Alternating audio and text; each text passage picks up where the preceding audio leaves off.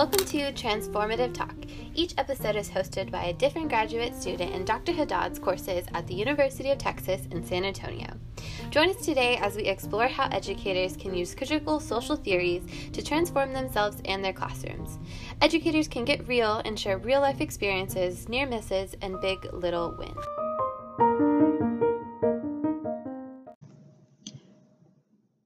This is Paige Bourne, and Samantha Rodriguez. your host for this episode of Transformative Talk. In this episode, we are going to talk about how we can help students make more meaningful connections to literacy and social studies by utilizing pop culture and relevant activities. Okay, so before we begin, we're going to give you a little background information on our teaching experience that we feel is relevant to our topic today. So, I'm Samantha, and I am currently in my 10th year of teaching. I have taught both third and fifth grade. I taught third grade for six years and fifth grade for four years. I teach all of the content areas, uh, which means that I'm not departmentalized and I teach every subject. And I am currently the fifth grade general education teacher for a deaf and hard of hearing collaborative model, which means that I have students in my classroom who are deaf. This year I have one. So throughout the day, I also uh, collaborate often and co-teach with a special education teacher who is certified to teach deaf and hard of hearing students, as well as a sign language interpreter. Well, I am Paige, and I am currently in my fifth year of teaching. I have taught both fourth and fifth grade. When I taught fourth grade, I was there for four years and I taught all subjects before looping this current year with my class um, to fifth grade.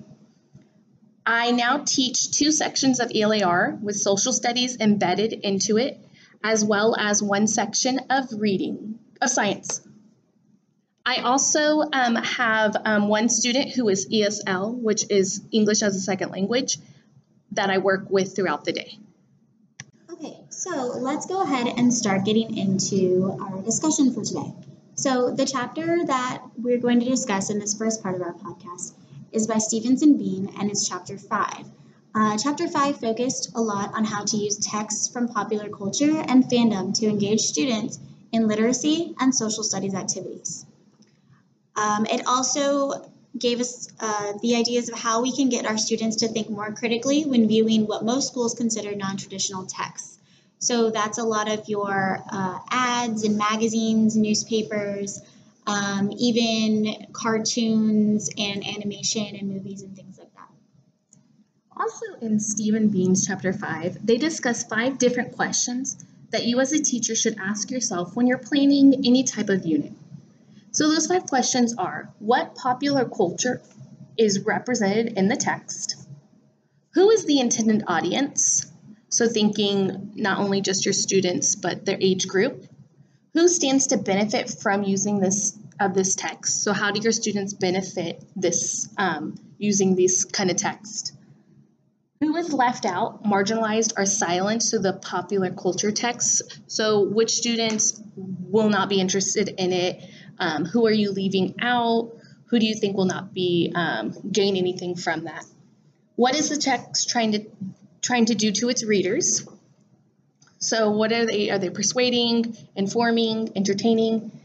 Um, in reading this article and after having these five questions, it's helped me become a better lesson planner because I ask myself these questions when I'm planning out my uh, reading lessons. Uh, yes, I completely agree. Um, ever since reading this chapter and, and looking at those questions, um, it's made me more thoughtful. Um, I really liked in the chapter how they discussed um, the activity that they had the students do where they had them go and look at um, a particular TV show, something from their pop culture that they wanted to critically analyze. And the students uh, chose, uh, that were highlighted, chose uh, South Park, which is really popular at the time that this article was written. And they were able to take that show and really um, analyze it and look at which groups would be offended by that cartoon, which groups were misrepresented, and um, which groups the show really uh, targeted and the audience that they were trying to have. Um, so, since reading this and since thinking about that activity, um, I've been looking forward to really being able to incorporate these types of questions and activities in, into future discussions with my students, and as well as trying to figure out a way to take those questions and those activities and bring them down to a fifth grade level, um, since the activity discussed in the article were high school students.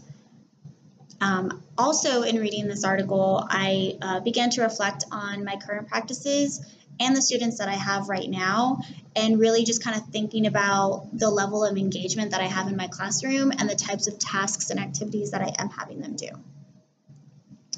Um, so, when thinking about that, Paige, I know that um, you said you're you've been teaching for a while now, for five years, and so as a veteran elementary teacher, uh, what have you found has been the biggest struggle for your students when it comes to being engaged in English language arts? Um, I have noticed um, in both teaching the fourth and fifth grade students that my students struggle to make connections to what they are reading.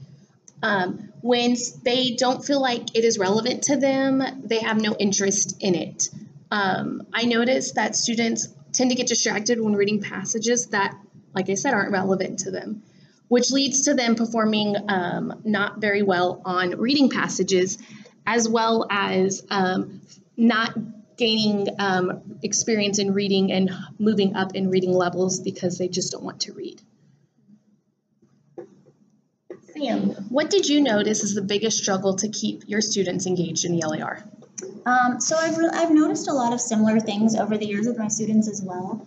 Um, they often have times really just understanding the text that they're given because they aren't able to relate to what they're reading. They don't see that type of text on a daily basis. It doesn't hold a lot of meaning and value to them. Um, a lot of times, the content is either um, very outdated, uh, the top or the topics aren't really very interesting to a young student. Isn't something that they want to learn about because it's not something that their friends talk about. It's not something they see on TV or that they hear in music. Um, and so, oftentimes, especially during testing, uh, the students are given a lot of tasks and activities and content to read that are not relevant to their lives or to what they want to accomplish in the future. And so, because of that, they're not really engaged in the activity and they don't really see the value in what they're doing and just really tend to think that it just needs to be done to take a test. That's a great idea, Sam. So I made that connection with my students when I was telling them that sometimes, wow, I'm in grad school, that I have to read some papers and some articles that aren't really interesting to me, um, but I have to do it because it's part of my, you know, school, my job. Um, and so I try to express it to my students too, that sometimes we always have to read something that maybe not engaging, but we have to do it just because. That's really interesting. So I had that exact same conversation uh, with my students in the beginning of the school year, and it was for a lesson that really kind of just revolved around what do I do as a reader when I have to read something that is boring and I don't want to read it. And so, because of this era of high stakes testing, it's very sad to think that we have to teach our students how to read something that they're just completely disinterested in, like it's a whole separate skill that we have to teach them. When really, if we're thinking long term, as far as them being successful when they get older, they really need to be learning how to read and analyze the text that's around them in their world. Okay, so in thinking about that and thinking about realizing that our students aren't very engaged in the activities that we're giving them, um, what are some ways, Paige, that you've tried to get your students engaged and involved uh, prior to reading this article? So ways that I have kept my students engaged is by finding different passages that the students can relate to. So earlier this year in um, social studies, U.S. history, we were talking about um, immigration and how they were coming to the New World, and they discovered, you know, the New World. And so I found two different passages that related to immigration. One was about them coming over and they had to go through Ellis Island and how their names were changed, and the kids were really interested into that because they did not know all of that background. Um, and then another uh, passage that we read was talking about um, uh, paper brides, and it was talking about how they would, um, they immigrants would come over here, and then they would pay for a bride to come over, and the kids were really interested in that because they were like, "What? Like they got a bride from a paper?" But it connected to the immigration stuff that all these students are going through nowadays, and so it was really good, and we had um, conversations Um, we had conversations about discrimination and immigration and their views on it and what the true definition was. Um, it was a great way to have conversation about something that happened so long ago, but is still relevant to what is happening in the world. Um, I also try to get my students to uh, know what what kind of pop culture they're into, Fortnite, the different kinds of rappers that they like, um, and bring that into my teaching. So, wow, I think that's a really, really good idea. Um, I bet, really, given the dynamics and the demographics of your classroom, knowing that you have students that are from refu- that are refugee students from other countries, focusing on that immigration is probably so much more meaningful for your kids than is for my students who who are not from other countries, who are not refugee students. Um, at the same time, though, learning about other students would also be meaningful for my kids as well to get them more exposure to the world. But um, I love how you were able to kind of incorporate that for your kids. I also do something different is every time we go to the library, I make my students check out a different type of genre. Um, I just feel like exposing them to books that they might not think are interesting um, might help them realize that they do like sci-fi or they do like mystery or biographies. And so i always give them a different type of genre to pick out every time we go to the library. Um, samantha what about you? So um, the thing that i can kind of think of specifically off the top of my head is um, kind of similar to what you're talking about with the genres is i really try to um, engage my students by giving them choice in the type of text that they read and so usually I try I try to give them choice when we're doing picking groups to do reading, picking books to do reading groups, or in the novel that we want to read out loud as a class, um, or even in their independent reading when they get to pick a book that they want to do a reader's response on. Um, I've really noticed that giving them the opportunity to choose what they want to read has really increased their willingness to want to join the reading group and to want to sit and read for an extended period of time and they don't feel like it's this chore that has to be done that they really get into it and really start to learn to love reading. Um, and then something else that I've recently done as well is to kind of bring in that pop culture um, to get them engaged in, in learning about different genres. One in particular in poetry recently, um, I used uh, song lyrics from familiar artists that are really popular right now that they'll like. Um, and of course, you know, it was the school appropriate version of the lyrics, but then we could print out those lyrics and really talk about how these songs that they're listening to are poetry and they hold so much deeper meaning. And they were so much more engaged than, you know, reading a poem by like Robert Frost or, you know, somebody that, you know, is this world renowned famous poet because it holds holds no value for them. They can't connect to it versus something that they hear on the radio every single day. I really like that idea. Actually, next week in our um, at my school, we are actually going to um, take um, "You're One," Mr. Grinch, and we're printing out the lyrics, and we're going to talk about all the stuff that's embedded into poetry and figurative language. And we also did firework by Katy Perry because both of those have that figurative language um, that the kids are going to be able to see. Plus, who doesn't like to listen to You're a Mean One, Mr. Grinch? Yeah, so we actually totally did firework also. Firework is a great one because that's such a good message for the kids and they know it and they know the rhythm, they know the rhyme pattern, all that. That's a really good idea though with the Mean One, Mr. Grinch. Like I may do that in class too. That sounds fun. Yeah.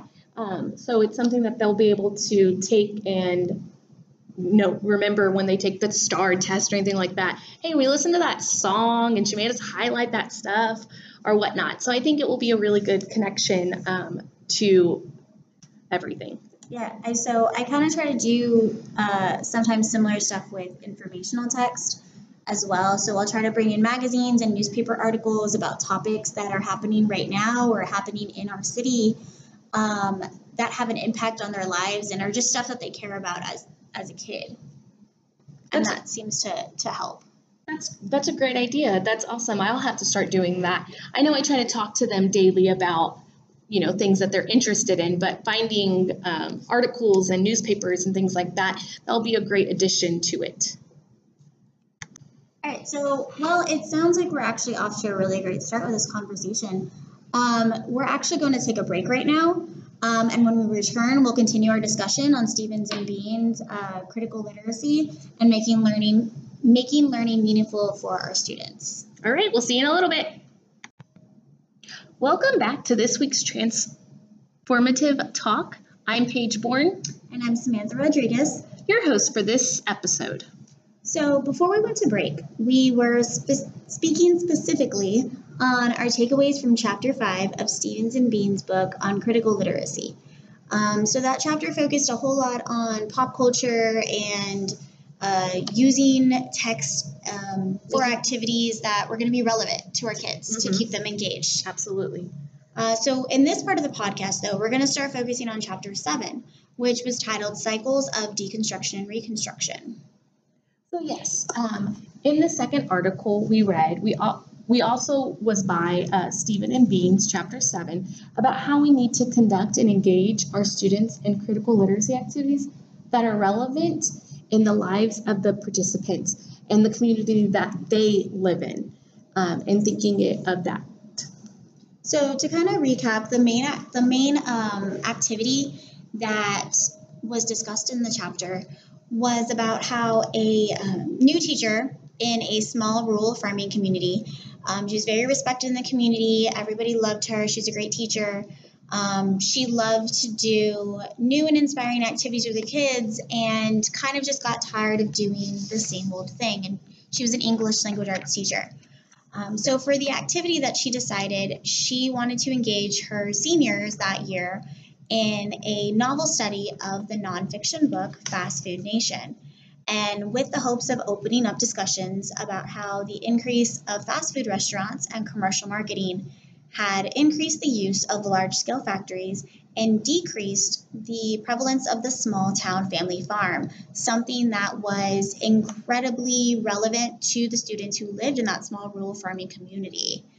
Um, the students did a lot of research on the book, they read the book, they had a lot of discussions that were very meaningful, that were based around connections that they could make to the book, connections to their own lives. Um, and then as a result, they created their own documentary about their farming community and the values and the history of that community, and then um, showed that documentary to their community and even to people in uh, neighboring towns.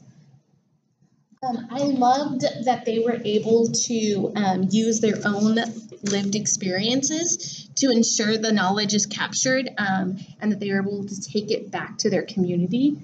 Yeah, the students were really able to relate to the topic because they had the opportunity to view and, and learn about their community in the way that they hadn't before. Um, they could draw on their own personal experiences, the experiences of their parents, their grandparents' farms, um, and were even able to interview people in the community that had been around when the small family farm was in its heyday versus you know them as kids it was already in the decline so they could really get an understanding of how important it had been to them Yeah, and I know I noticed in here that one of the students talked about how they couldn't wait to leave this town because it was a dead town because everything was dying in this small town, and they they didn't think they would find work or be able to live there. But after this, they um, were able to get more respect for it and for their grandparents, which I think is fabulous. yeah and it was it was as a teacher it was very this inspiring of an activity um, it made me want to be able to do something similar with my kids you know on the scale of something that was appropriate for their level but really kind of expose them to a topic and an activity that was going to be meaningful for them and, and kind of fill them with agency and the need to make a difference Yeah, and Samantha, that makes me recall when we took our grant writing class together that you had been working on a grant about utilizing the cultural ex- um, expertise expertise, thank you, of urban youth and the learning of mathematics. I think that your grant fits perfectly in with what what we are talking about and the deep con- real con- world connection that they could make from it. Can you explain more about it? Yeah, so when we did that, um, I was really inspired kind of just by the students that I had worked with previously in the past, and then even um, my husband and my sister in law's their own experiences as kids um, growing up in the inner city, and really just um, the knowledge that urban youth have is really oftentimes overlooked because you know those schools don't perform as well on testing um, you know and things like that and so teachers go in and administrators go in and TEA goes in and, and they just want to focus on getting the kids to memorize, you know, all the algorithms and just get them up to where they need to be in order to pass that test. And um, they're not able to, re- they're not retaining a lot of times, research shows, um, what they really need to continue to be successful later. Um, and it's just that regurgitation, that banking of knowledge, um, when really their experiences in life um, they give them a benefit. You know, working at a tire shop, they can relate to, to so many things. And so, as an educator, if we can use those experiences, those knowledge, that knowledge that they have, um, and a, and take that and apply it into the activities we use in our classroom, we could reach them on such a deeper level and really make learning more engaging and meaningful for them. I really love that. I thought it was a great connection, and it was kind of funny that I just remembered it out of the blue that um, from our grant class. Do you have any examples of critical literacy that is relevant to your students that you've done? Um, so really what I kind of thought back on in reading this article was an activity that I did with my kids that kind of resulted in them kind of creating their own project. And I guess I thought about it because it was similar to um, the seniors in the Fast Food Nation and creating the documentary. Um, last year, we were studying informational text, and I had found a book really for the sole purpose of teaching text and graphic features, but it was about sea turtles and it was about ocean pollution um, and the different things that groups and people at home can do to protect the beaches and the ocean. And so my students actually became really interested in what types of things were being done and what could be done to protect ocean animals. And so they showed a lot of interest in it and they wanted to start researching it. So we actually started a, a research project. Um, and so they researched um, ways that people could get involved to donate to organizations, to help out with organizations, um, what what was already being done to help um, ocean animals, and then some of them even spiraled that into just overall environmental protection and even just getting into topics with global warming and climate change. And they took it and just ran with it. And it was really interesting to see how fifth grade students what they were really interested in and what they really cared about. Um, because I think as adults, we kind of underestimate how much they really, what kind of topics we can really expose them to. And so they were able to go in and take this big topic of, you know, cleaning up the ocean and pollution and climate change and really just dive deep into it. And um, as the teacher, it was great because I mean they did mo- they really did all of the work. I helped a little bit with the research and guiding them into the right place, but it gave them a really great experience with um, research skills, with researching and writing and reading skills, and all of those TEKS and things that I have to hit with them anyways. Except they didn't even realize that they were learning them. They were excited to learn. Um, they wanted to keep doing it every day. They wanted to present, and they were just they were proud. They were proud. They were so proud, and they were so engrossed and, just involved in what they were doing. It was really great. And I bet you that they went home and they were able to share with their parents what they had learned, which is really interesting because a lot of times, you know, the kids are like, I don't know, I didn't learn anything. But I bet you they were able to take this home and when they go to the beach the next time or something like that, they were able to understand more about what was going on. Yeah, and who knows? I mean, we one of them may even grow up to, you know, work in marine biology or environmental engineering or you know, you never know what kinds of activities can spark their interest in something else. Yeah, absolutely. And it all started because you decided to read a book about sea turtles. Yeah.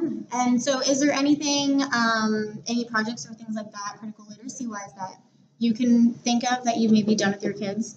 Yes, Samantha. So something that um, I did with my students last year was that um, that we were reading um, a book about. Um, we read a book that had talked about starting a, a business. And so we connected it with math, and so we took we created an ice cream shop. And so students were put into groups, and they got to pick their groups, and um, they were able to fund an ice cream shop pretend, but able to figure out the financing and knowing that they had to go talk to a bank and they had to be able to um, make sure that they created everything that goes with opening a business which tied into you know economics and just knowing how much hard work that maybe some of their parents do opening up a business. Um, and it was wonderful to see them work together. They created like different names. Um, their slogans were awesome. They even created little mascots. They had to draw them out and um, put on face masks. Um, they designed their menu um, what kind of ice cream they wanted to serve and cones and how much um, they were also able to um, design this, a store how they wanted to, and they picked their location. And they noticed that different locations cost different amounts of money. And so we had that discussion about how, you know, if this costs this much money because it's over here, but you know, this one is at the rim and it costs this much money. And so we had those engaging conversations, which I think were meaningful. You could, uh, yeah, I mean, you could have even opened that topic up to I went to asking them, why do you think why do you think it costs more on to open a business on this side of town versus the other side of town? And even kind of dived a little bit into the, that those social justice conversations. Yeah absolutely. And then it was so cute because then they had to design and act out a commercial. Um, and so then i recorded it on the ipad and then we got to watch it. And so it was just um, it was just so engaging for the students and they were so excited to be a part of it. And we even made ice cream and let me just tell you that, that that's a teaching experience that making homemade ice cream was a hot mess. Yeah it is harder than it seems. It's it is. very hard. I've tried it before. It's it's great in theory Yes, I'd rather go buy ice cream from the store. But they had, I'm sure, a very memorable experience that they're going to remember for a long time. And you were able to create so much educational value in that for them. Um, and really just kind of utilize kind of what we are talking about earlier that cultural expertise of where they come from and that background knowledge. And, you know, they may have family and they may have parents who they own a store or they help work in that store. And so they kind of already know a little bit of what it takes maybe to run a business and don't even realize that they do. And so it just really gives them a meaningful task. Yeah, and so something they're excited about this year is that they're going to build a tiny house um, in math. And so I just think it's going to be awesome because I'm going to try to incorporate my goal to myself is to incorporate that into reading and writing so that way they are meshing it together. But, you know, tiny houses, they're all the phase. Mm-hmm. Yeah, so um, that all seems like so engaging for your kids and something that they're going to remember for a long time um, and just going to be very relevant for them and keep them interested. Um, I think what's really important too is that we, um, as educators, continue to uh, teach our students to kind of look critically at the world around us and really um, analyze that the the text that they see in everyday life and that pop, pop culture media um, that they encounter. Yeah, absolutely. I mean, they always talk about Fortnite. Mm-hmm. So you know, I I. But have they ever looked at who does Fortnite represent? Who is not represented in Fortnite? You know, I mean, Fortnite has characters. What do those characters look like? Yeah, yeah. What do what do those characters look like? Do those characters look like you and me?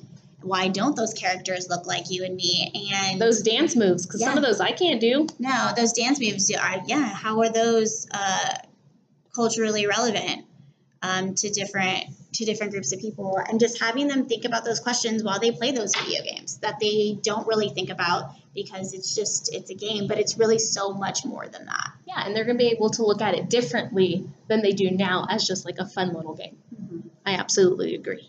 Samantha, so Samantha, I think there's so much more that um, as teachers, educators, and even humans that we can learn about critical literacy and how to make it relevant and engaging to our students.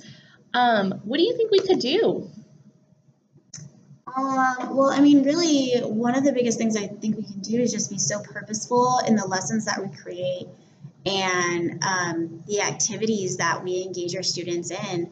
I mean, thinking back on my own time um, in school as a young kid, I don't remember ever doing activities that I truly felt were like analyzing the media and the text around me and really asking those questions, those five questions that we talked about in part one.